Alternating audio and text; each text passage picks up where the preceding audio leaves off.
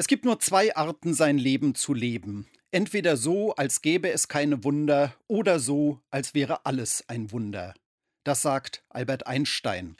Und was das heißt, habe ich im Mai bei einem Gottesdienst eindrücklich erlebt. Auch wir haben in den letzten anderthalb Jahren viele Gottesdienste im Freien gefeiert, wegen Corona. So hatten wir uns auch Ende Mai auf der Freilichtbühne in Barbe auf der Insel Rügen versammelt. Und auch die gerade sieben Monate alte Mia war dabei, die in diesem Gottesdienst getauft werden sollte. An diesem Sonntag war es bewölkt und kühl, und man hörte den Ostwind und die Ostseewellen rauschen, und da ist es geschehen. Als der Vater das Kind über das Taufbecken hielt, da brach plötzlich für einen Augenblick die Wolkendecke auf, und wir standen genau im Moment der Taufe im Sonnenlicht. Nun gibt es zwei Möglichkeiten, damit umzugehen.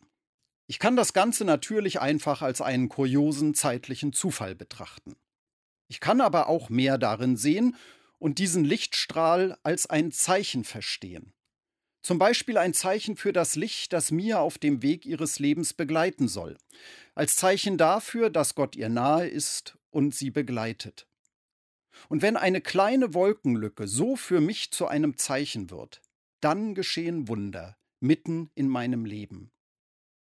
Was mich berührt hat, das war nun aber nicht nur dieser zugegeben sehr schöne Sonnenstrahl. Mich hat auch berührt, dass in dem Moment, als das Sonnenlicht auf Mia fiel, die ganze Gemeinde spontan anfing zu klatschen. Für mich war auch das ein Zeichen.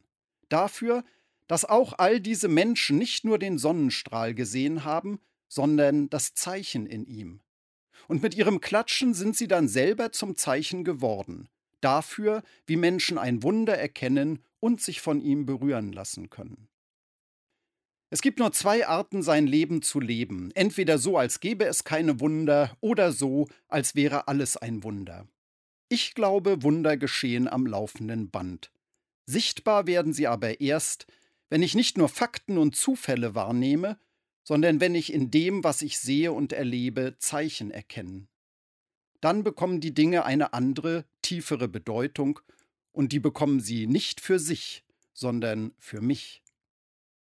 Wunder oder nicht, am Ende muss jeder diese Frage natürlich für sich selber beantworten. Ich finde aber, es lohnt sich, über diese persönliche Entscheidung immer wieder mal nachzudenken. Denn wenn ich Einsteins Satz richtig verstehe, dann geht es mit dieser Entscheidung um das Wunder oder Nichtwunder meines und allen Lebens und damit womöglich auch für mich um alles oder nichts.